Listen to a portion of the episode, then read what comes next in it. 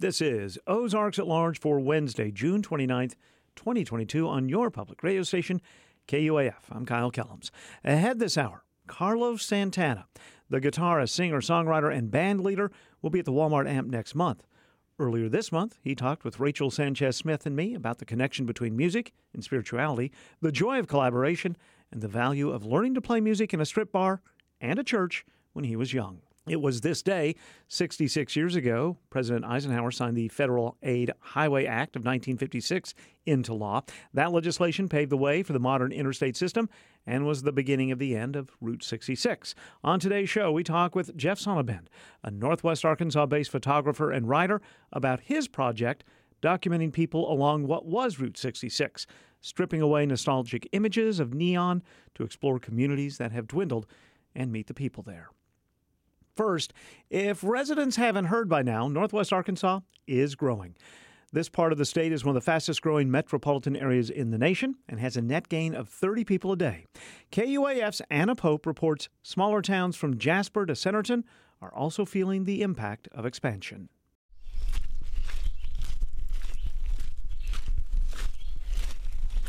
When Miranda Jackie thinks back on Jasper, Arkansas, she remembers canoeing down the Little Buffalo River, her grandmother's biscuits and gravy, and pitching hay from the bed of her grandfather's pickup. Like we could put the boat in in town right at that bridge, and then we can float up to about 50 yards from the house and just pull out right there.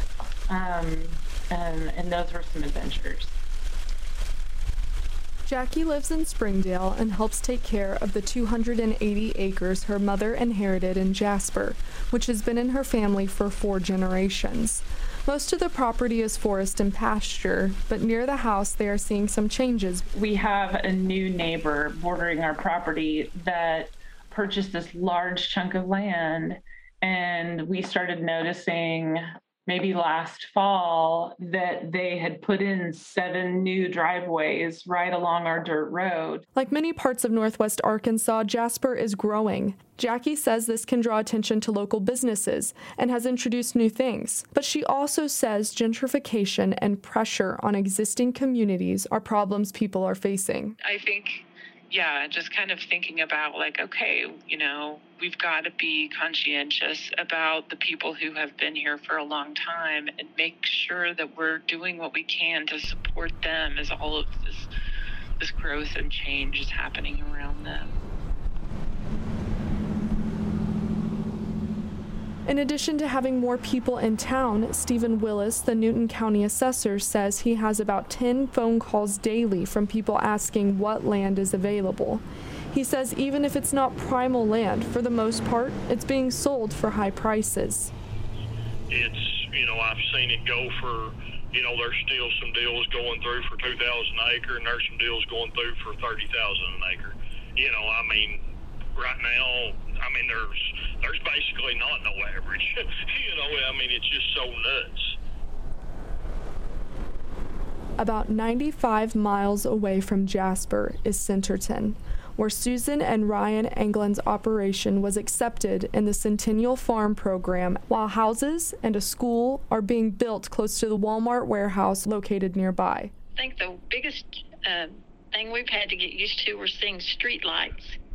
We didn't see street lights at the end of our property until this year. Ryan grew up on the farm and is a third generation farmer, and Susan was born in Bentonville when it was a rural small town. Now, Bentonville is the fastest growing city in the state and ranks 28th fastest in the nation. The Anglins run about 500 head of cattle on their land, and nearly three months ago, they stopped their dairy operation to focus on beef. Part of that is due to age, and part of it is the growth of the area.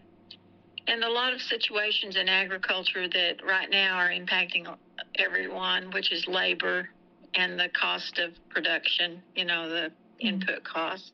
Susan says these reasons combined with high land prices and demand is enough for some to sell land, but she says they will continue to run their operation. We're very grounded in the land because it, has been in our family and we're very, you know, proud that we've been able to farm this many years. In fact, there was dairy farming on this particular property for more than for more than 90 years uh, till we stop this year.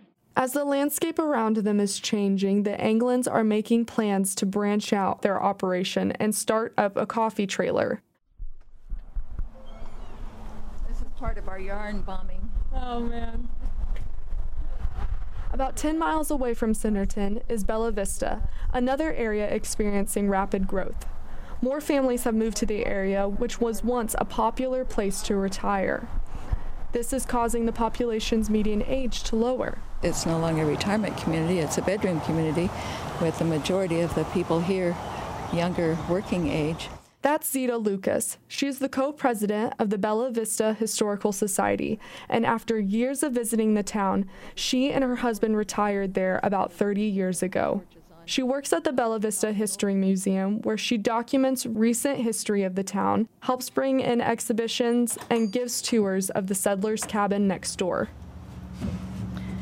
And there is a loft. Evidently, um, the children probably initially slept in the loft. When, when Paul Parrish found the cabin, when Cooper was getting ready to tear it down, it actually. For Lucas, the moment she noticed changes in the community was when she looked out her window and she saw a school bus pass her house. She says having a wider age range makes the city a more interesting place to live. With the focus as, as a retirement community, um, there were definitely retirees that did not want families moving here. They did not want an elementary school but here. Uh, today they would have not appreciated the bicycle trails, you know, um, but but things evolved over the years. Areas like Jasper, Centerton, and Bella Vista can be seen throughout the northwest part of the state. The region's population has grown about 20% since 2010, and in 2024, the population is expected to grow an additional 10%. For KUAF, I'm Anna Pope. Anna Pope is reporting on growth in the region as well as rural areas across the KUAF listening area. Her next story will concentrate on services working to help people without permanent shelter. Her work is a collaboration between KUAF, Ozarks at Large, and Report for America. Ahead this hour, Ozarks at Large's Matthew Moore asked for more summer reading suggestions, and he receives ideas from Sarah Putman with Bookish in Fort Smith. That's in our second half hour. The Arkansas School Safety Commission brought in a security expert to help it better understand school safety. Former Special Agent for the Secret Service Cindy Marble spoke to commissioners yesterday about the importance of having behavioral threat assessment teams in schools. Marble told commissioners threat assessment teams are not adversarial and are used as a process to gather information about students who show concerning behaviors. What we're trying to find out in behavioral threat assessment is the why the WHY behind the behavior. Why behind the behavior? What is the function of the behavior that we're seeing? Why is this person acting out in a way that we're seeing? Marble says the usual response to students showing concerning signs of behavior is to suspend students, and this can lead to schools overlooking students who are in distress. Currently, 28% of schools in the state have a behavioral threat assessment team. Commissioner John Allison, an educator, shared privacy concerns about setting up a system to report concerning behavior. Marble says there are laws in place to address privacy concerns. One of the things that I advocate folks to do, especially on the school level, is to, to take a look at FERPA, at the Act, and go right to the part that says threat assessment and understand that there is a safety and security clause built into FERPA. This actually um, was was in there, but was made more um, pronounced after the Virginia Tech shooting. Marble says one of the most common things to monitor students who are being bullied, as well as the ones doing the bullying. She says other signs to be on the lookout for are increased absences from students, failing grades, and drastically changed behavior. And the Arkansas Department of Health reports more than 6,500 new cases of COVID 19 have been added to the state's total in the past seven days. As of yesterday afternoon, there are more than 10,000 active cases and 211 patients in Arkansas hospitals with the virus. Since the start of the pandemic, there have been 11,574 deaths in Arkansas from COVID 19. Hey, I'm Jasper Logan, KUAF's Community Engagement Manager. As an artist and creative, I enjoy creating spaces where everyone can feel seen, heard, and valued. Growing up on the south side of Chicago, we didn't have much, but we learned to rely on one another, as well as the importance of community. I'm happy to play a role in building and uplifting those in this community within the Ozarks. Through events like the Lunch Hour, our monthly concert series, we're able to highlight local artists and local restaurants right here within our community. Consider supporting KUAF to make events and spaces like these further possible. All you have to do is go to supportkuaf.com and give before June 30th. Thank you so much.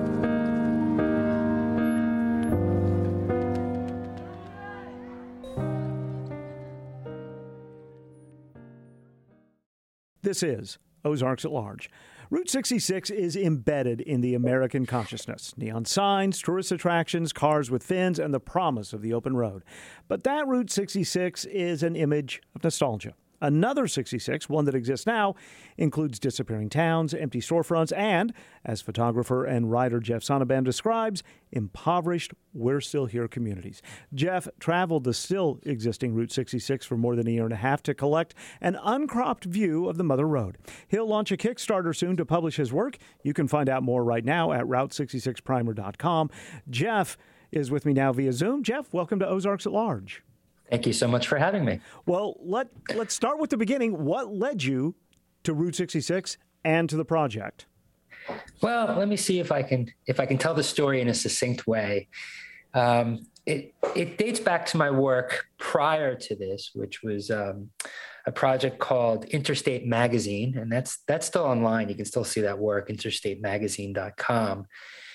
And in a, in a nutshell, my goal was to do for modern America what the FSA photographers did for America back in the late 30s into the early 40s. You know, that's the that's the black and white dust bowl, largely dust bowl photography of photographers like Dorothea Lange and Walker Evans and Arthur Rothstein. And what, what they were tasked with back then was um, personifying the, bene- the beneficiaries of the Farm Security Administration's work. And they were doing that in an effort to humanize them so that the contributors from the coast primarily um, wouldn't see them as nameless, faceless others, but as fellow human beings. Well, if you fast forward to the mid to late 2010s, I guess the latter half really, we were facing a similar situation where um, Americans um, were being kind of divided into tribes, and any any American who fell outside of one's tribe was was demonized, dehumanized, seen as another. And I thought, well, maybe it's time to show Americans to Americans again. And so I launched the project that became Interstate Magazine. And from that, um, flowed this project, which again, Interstate Magazine was was designed to show Americans in their communities and the people and the place they places they inhabit. And Route 66 is is is such a place in a sense. And so I decided to strike out and see what's there now and show that reality to to Americans. Let me ask a, a question about the physical Route 66 first there are, if you travel, you know, along the historic route, you'll see these signs that say historic Route 66 this way or you're on it. But in reality, Route 66 itself doesn't actually exist anymore, correct? That, that is correct. It was decommissioned somewhere around 84, 85. Um, and so there is no U.S. Highway 66 anymore. When you were traveling for these more than 18 months and taking images, I imagine you talked to people living living along the quiet remnants. And did you talk to them about the differences between our idealized vision of this Route 66 and what it is now?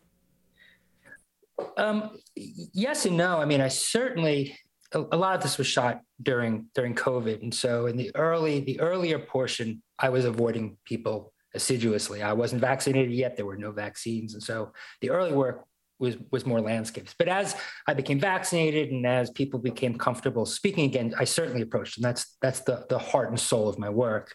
And when I when I broached the subject with them, it was actually kind of interesting. Um, people were able, especially the older folks, were able to talk about the changes that they had seen, like in places like Tucumcari, New Mexico. And they were able to talk about the changes they had seen as the interstates came online and their section of the route was decommissioned and, and you know the tourist dollars fled. but a lot of them didn't really. I mean, other than in some of these towns that have become like reinvented theme parks almost like Oatman, Arizona or Williams, Arizona. Other than those places, a lot of people are, were almost oblivious to the fact that they were on 66. Or if they knew it, they, they knew it, but it didn't hold any nostalgia for them. They didn't, they, they weren't backwards looking. It was just where they lived. So, so those were the kind of responses I got. I mean, I got, like I said, I got the, the, the people who who could talk about the changes they'd seen, largely economic, because of the fleeing of tourist dollars and traveler dollars. And then the others who just, yeah, they were on 66, but that was just where they lived. It's interesting you mentioned Tucumcari. I was just there a couple of weeks ago and ate at this restaurant called Del's. And Tucumcari is one of these towns that tries, it seems, on, on the surface to to take advantage of the Route 66 nostalgia. And what I found interesting, and, and this Del's restaurant has the, the neon sign, has, you know, the fonts that we associate with that era. But when you go inside, it was mostly locals who were just eating in their favorite restaurant. And it was sort of this juxtaposition of the past with the very much present. Yeah, and and there there's a lot of it. Tucumcari is fascinating, Kyle, because it, it is it is kind of a, a nutshell of Route 66. It's kind of a microcosm. One of the most photographed icons, if you will, of Route 66 got, has got to be the Blue Swallow Motel, right there on uh, the main drag there through Tucumcari, which is which is historic 66, and it's got the 1950s car out front, um, the neon sign. It's fairly well maintained, and and that's an image that comes up over and over and over again in travel blogs and some of these beautiful books on Route 66 that do focus on the nostalgia and, and the neon. And it's, oh, you know, the, the photographs are always at that, that beautiful time of dusk when the sky is that jewel box blue. And, and, um, and that's what you see. And, and if you, and if you looked at that image of the blue swallow and Tucumcari and images like it, you would think Route 66 is this giant theme park but you were there, so you saw the reality. You drive down that main strip, and there are abandoned storefronts, abandoned lots. Um, block off that strip in any direction, there are there are people living their day to day lives in 500, 600 foot square square foot homes. And the reality is, is that this blue swallow, this neon jewel boxed icon that we see, is not in any way representative of what's really there in Tucumcari, let alone the rest of 66 you know, and, and of course, Route 66 has this uh, this heavy connotation. There was a television show, the Nat King Cole song, and you mentioned that you know, especially the older folks that you might have talked to thought about Route 66. I'm wondering, did you discover that some of this nostalgia, because it's been a while since Route 66, the television show, was on or was a hit song, some of it is actually just fading with generations? I think so. My the social media campaign for the book that will lead into the into the Kickstarter that you mentioned at the open. Um, the the the social media seems to be skewing heavily towards 55 plus and even 65 plus. Um, I know, you know, I have two kids, 19 and 16, and they they knew nothing of Route 66 until until I I mentioned it and talked to them about it. I do think it's fading. Um, I don't know if that's a good thing or a bad thing. If if we can keep Route 66 alive in the sense that we can use it as an expedient or as a tool to introduce the realities of America to Americans, to, to take off the rose colored glasses, to, to, to turn off the neon signs, to take a photograph that's not at that jewel box dusk time of day. If we can use Route 66 in that way, then I think it can continue to serve a, a good purpose, a really important purpose, in that it can keep our eyes open to the reality, the day to day reality, the day to day American reality of many, many Americans. Beyond that, Route 66, if it just lives on in the song and in the, and in in in these kinds of nostalgic things, well, that's okay for what it is, but it's it's of less import that way. You know, Tucumcari, Oatman, these other places along Miami, Oklahoma that are along uh, Route 66 and, and may have seen some downtown uh, disappearing. You don't have to be thinking of former towns on Route 66 or have to travel to, to just those towns to find downtowns that are going, whether it was an interstate that came through or a big box store or, you know, the loss of a railroad. You can go to the along the Mississippi Delta in Arkansas Mississippi. You can go into this, you know, the the Rust Belt or, or West Virginia and find these towns. And I think that's kind of the bigger issue you're addressing here. These there are these Americans who are in places that a lot of us are forgetting or not thinking about. Oh, you've hit the nail on the head. And a lot, a lot of the work of Interstate Magazine um, you know the, the, the project that led up to this was exactly that and i've traveled i traveled all over and you know if if listeners want to go check it out they'll find these these these uh, photo journals on on interstatemagazine.com from places like the the uh, western part of Ohio, which isn't quite the Rust Belt. That's that's more agricultural, um, or places like West West Memphis, Arkansas. I photographed, or East St. Louis, Illinois. You know, inner cities that have been forgotten. It's not just rural; it's urban as well. But but all over, I photographed up in uh, the Flint Hills of Kansas, and and you're right, Kyle. That's there. There's been this um, demographic hollowing out of Middle America, of the heartland, um, along with along with other demographic forces and, and that have that have taken place. But it, you're right, 60. It's not in any way, shape, or form unique to Route 66. Route 66 is just another hook, um, I think, to hang this hat on and, and show America to Americans. I think any historian or sociologist would argue that the work of Dorothea Lange and other photographers in the 1930s uh, did make a difference. Do you think work by you and contemporaries about this can make a difference? Oh, God. that is that is a sixty-four dollar question. I, I, I am not so naive to think that that that you know the work, the Interstate Magazine work, the Route 66 primer work. I mean, even if it even if it catches on, catches fire, goes viral, whatever.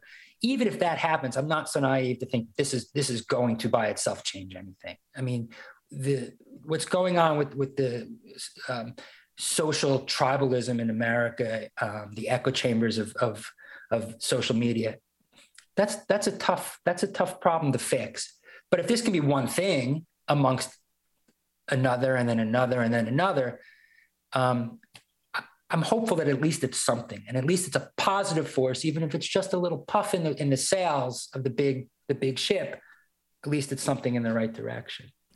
After collecting this material, after writing the preview that people can see at the Route66Primer.com website, do you think you're at all changed after all this at all? Um, I was changed. My view changed radically. Two things happened in the last four or so years that that that really was a paradigm shift, a really a real reframing for me of America. One was moving to Northwest Arkansas from Brooklyn. You know, uh, here I am, I'm a New Yorker. Hopefully, I'm I'm speaking at my Arkansas cadence, not my New York cadence. Um, but it plopping me down in, in the middle of America, Northwest Arkansas is great for a lot of things. Um, it's you know Arkansas and, and, the Ozarks are just geographically you know, beautiful. I mean, it's just beautiful land, and the cycling's here and and the outdoors. But it's also great because it's in the middle of America. I mean, it's almost geographically dead center. And so I had a car before COVID. I built out a, a so-called van life van during COVID, which I've been using since. If you have those kinds, that kinds of means of transportation, that kinds of means of travel, you can get anywhere in the country. You can get to probably 60 or 70% of the country in a day's travel and, and the coasts in two days. So that, that was one thing that changed my view. Um, but the other thing was in the last four years was, was the Interstate Magazine project, which really the Route 66 primer is just kind of a, a different flavor of. That changed my view in traveling. You, if you start traveling and, and traveling slowly, getting out and walking around, meeting people, you realize how vast, vast, vast this country is. It's amazing that a country this geographically large with 350 some odd million people can hold together as a single entity. I mean, you see the the, str- the struggles and strains that are going on in, in Europe right now with the EU and, and with the similar scale. That's the thing that's changed me the most. So it's not this project per se, but this type of project that I've been doing now for four four years that really has opened my eyes to how diverse and how massive the country is. How do people learn more about the project and the and the to soon to be launched Kickstarter campaign? Well, you can listeners can go to the route66primer.com. Um, there's a virtual mock-up of the book um, that they can flip through. Um, they can also sign up for the newsletter. It's not really a newsletter, I should say. They should sign up for the email. Um, they can sign up there. And when the Kickstarter goes live, um, uh, they'll be notified. Also, I'm on I'm on Instagram at the Route 66 Primer.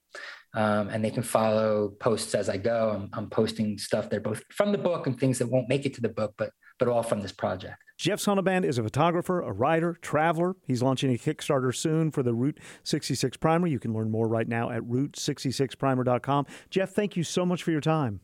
Kyle, thanks so much for having me.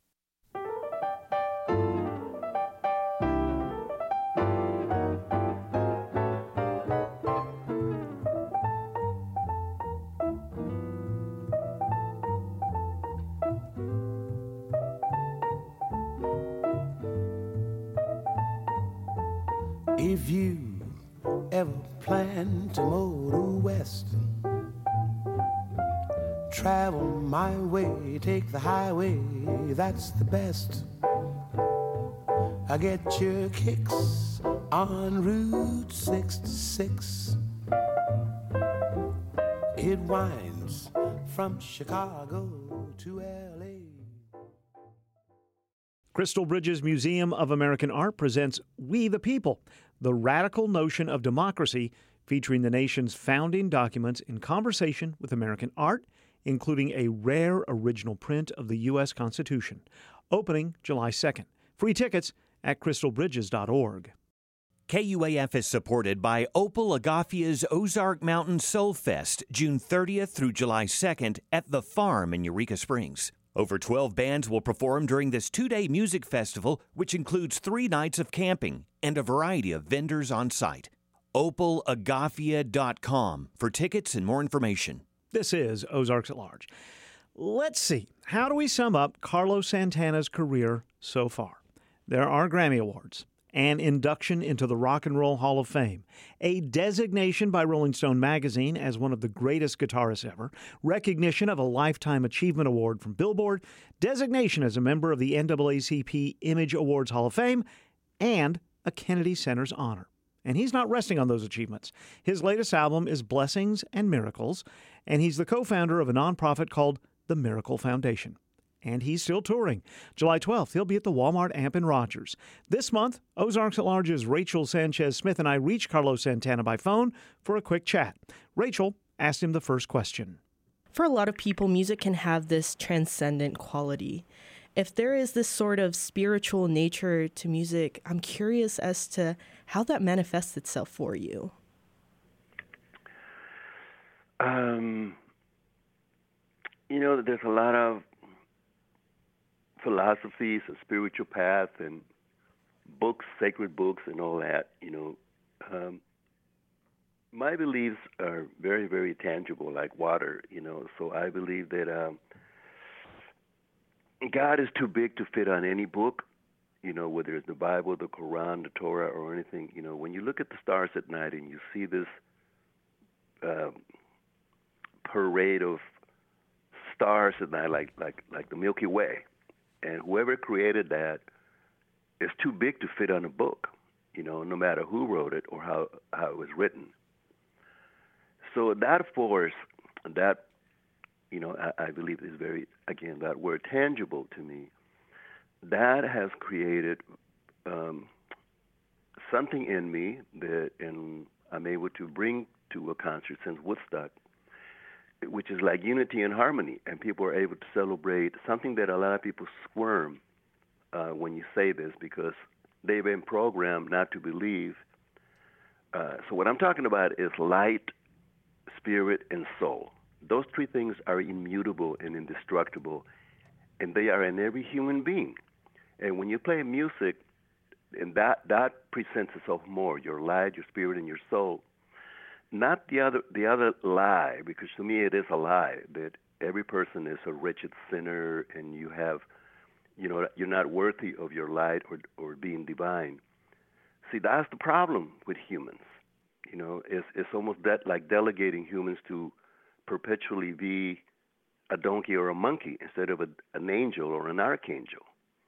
And so with me, for me, music, whether it's like John Lennon or Bob Marley or you know or Bob Dylan or Marvin Gaye or Coltrane or uh, Aretha Franklin, Billie Holiday, Mahalia Jackson, all of these musicians that I'm mentioning, they have the same quality that I have.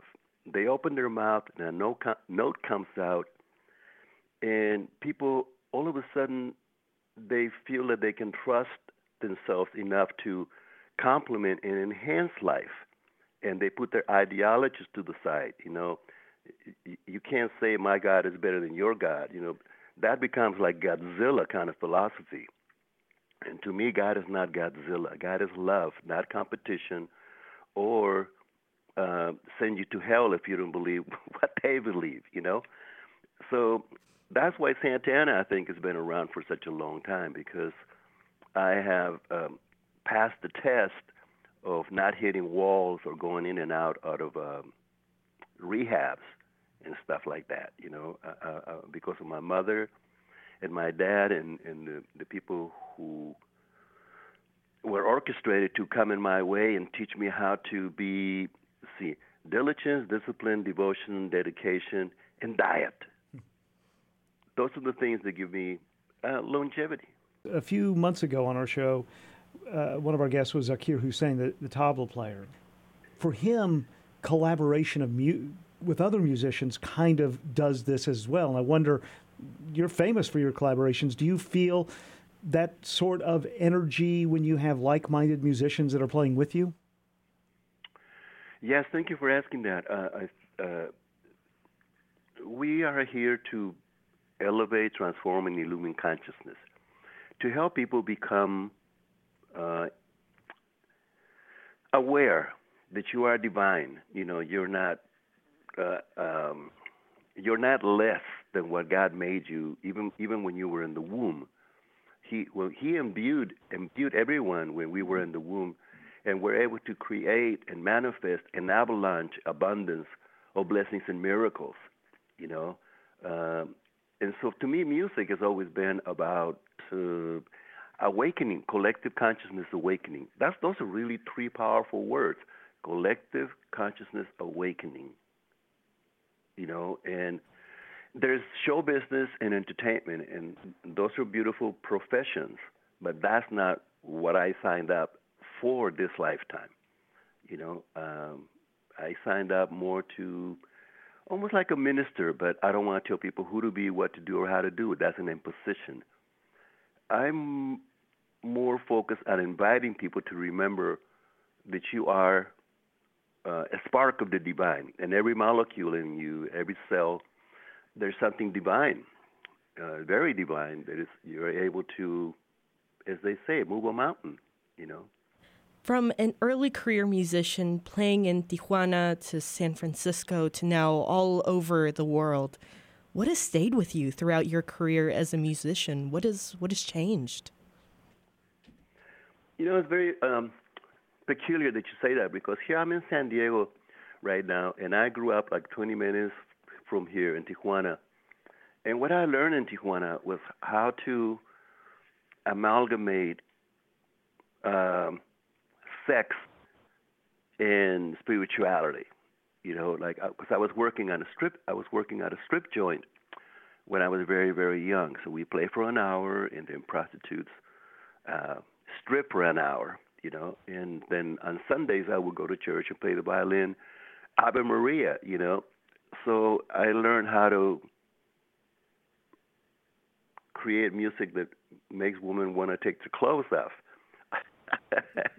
you know, and that's you know it takes a lot of confidence to to to be butt naked like hippies used to do in the lobbies. You know, uh, whenever you feel free, then you don't means that you don't care what other people think about your body or whatever. Uh, so what I learned about Bill Graham told me, your music is sensual and spiritual, and I think you should finally accept that because sometimes you squirm like you're not comfortable with that thing, like like it's a contradiction. And he was right because I grew up, and they they they put that blanket on me of um, guilt, you know, that sex is bad for you and this and that, you know. And so it took me a while to realize that it's not really bad. For, it's not bad for you. It's actually a blessing to be aroused and to be moved and to be agitated in a in a passion, sensual way. You know, and that's what I want. That's what the music is to me. You know, that's why I love Marvin Gaye. You know, sexual healing. Oh my God! You know, are you kidding? you know, and uh, so we need to bless um, the gift that God gave us, which is energy. You know, you need to be conscious how you use it and how you how you uh, present it.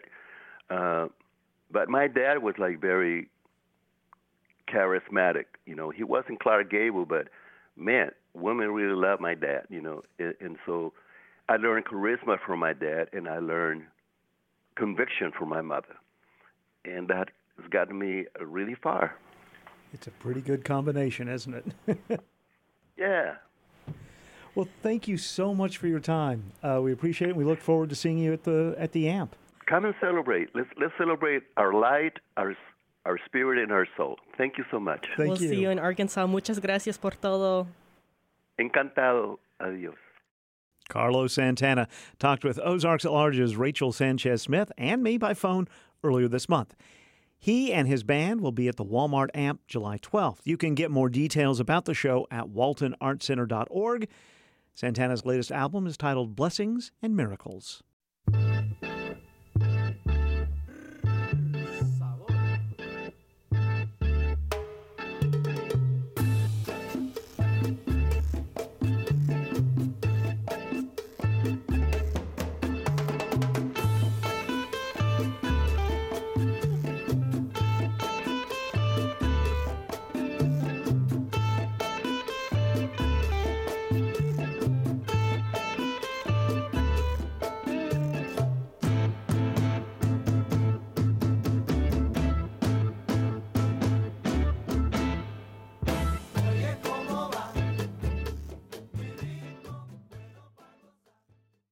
Art Venture's latest exhibit, Threads of Identity, is available for viewing today.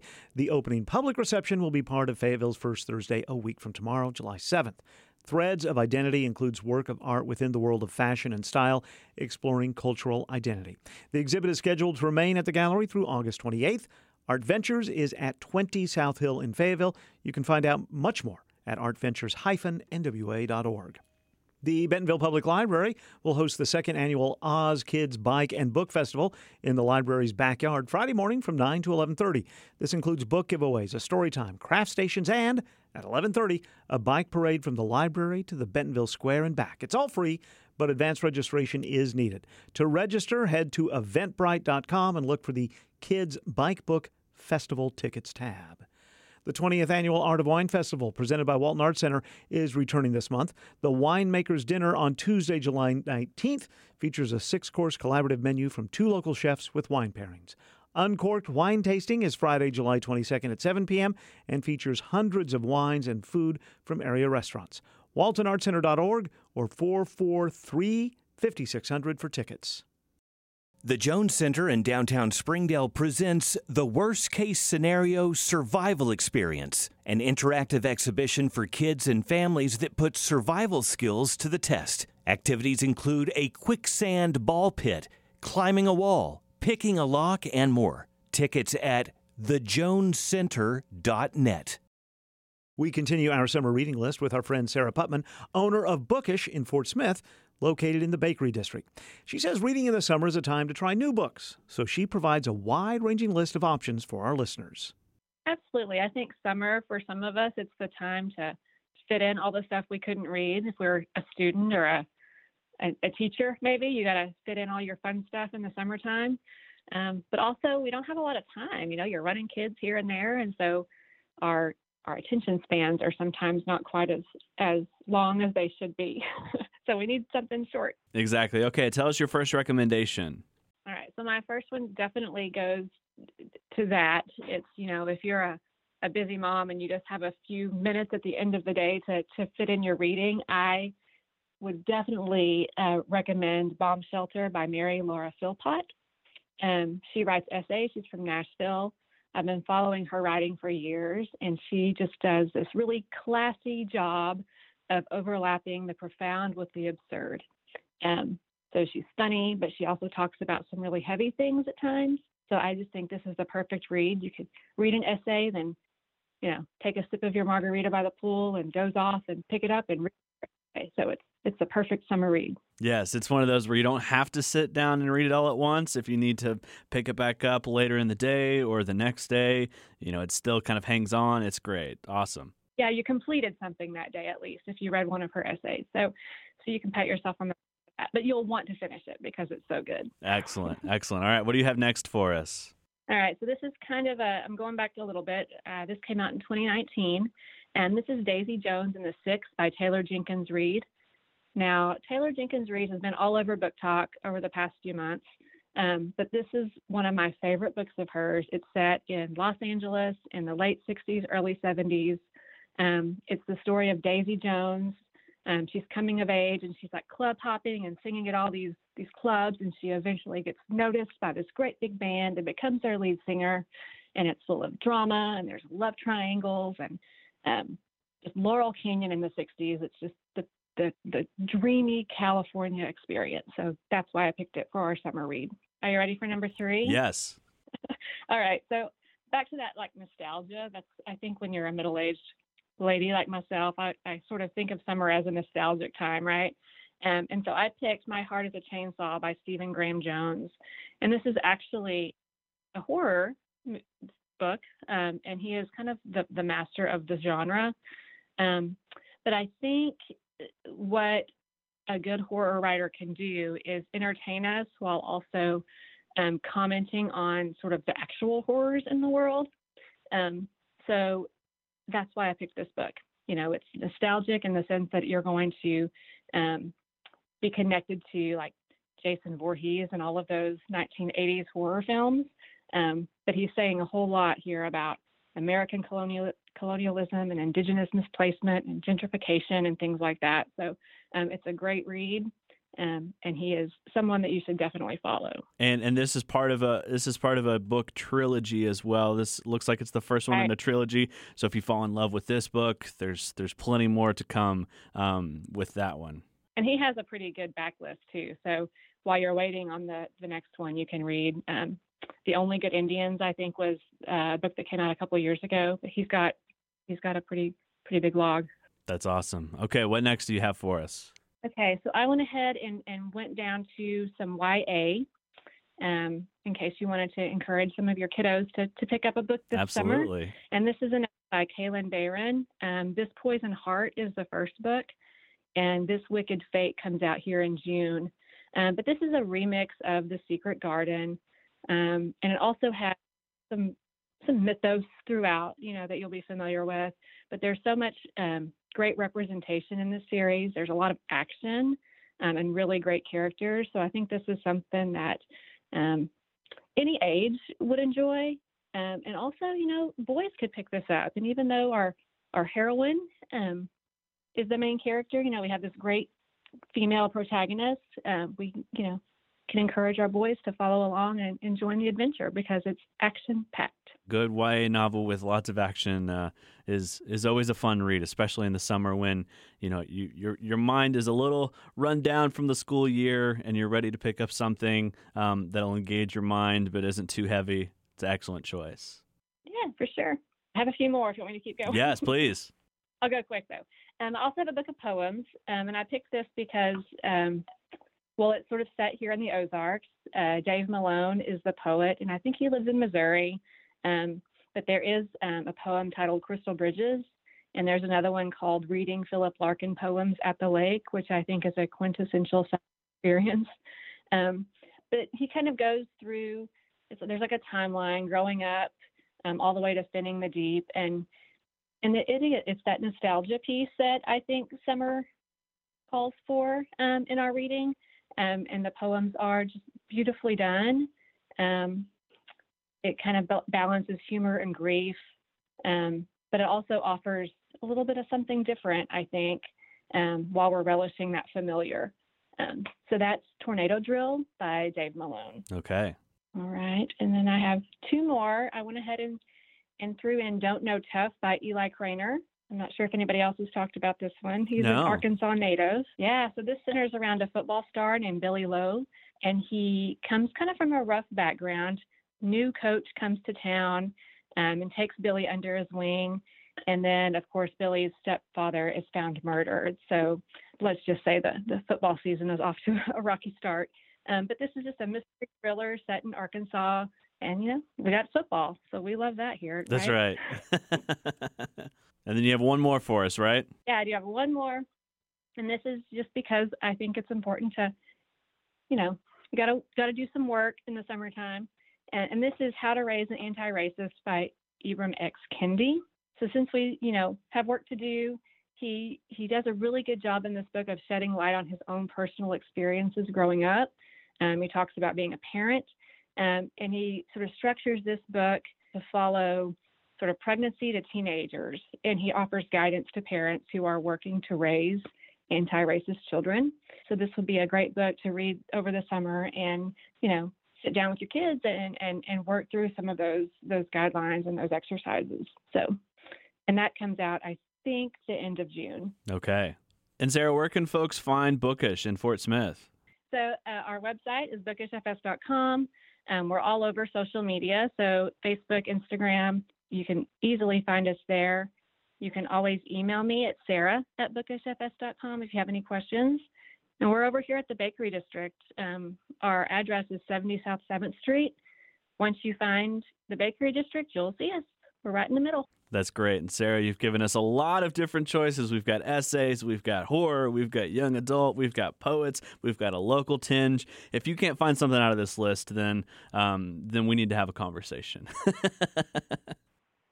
if none of that sounds good, give me a call and we'll find you something. I love that. Sarah Sarah Putman, thank you yep. so much for talking with us today. I appreciate it. Thank you. I appreciate you. You can check out that full list of books from Sarah as well as the rest of our summer reading list on our website, ozarksatlarge.com.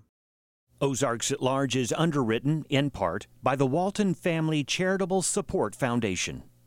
The Jones Center in downtown Springdale presents the Worst Case Scenario Survival Experience, an interactive exhibition for kids and families that puts survival skills to the test. Activities include a quicksand ball pit, climbing a wall, picking a lock, and more. Tickets at thejonescenter.net. Ah, summer. That time of year, you hang out by the pool, get out on the Razorback Greenway, keep up with your flower beds. Wherever you are this summer, we know you'll want to keep up with the news, music, and entertainment you rely on from KUAF. But here's the thing we can't do that without your support. As our financial year comes to a close on June 30th, we're asking for your contribution that keeps you and your entire community engaged and entertained. So while you're working on the perfect out of office email reply, you can rest assured KUAF is always on. Make your donation today at supportkuaf.com. And thanks.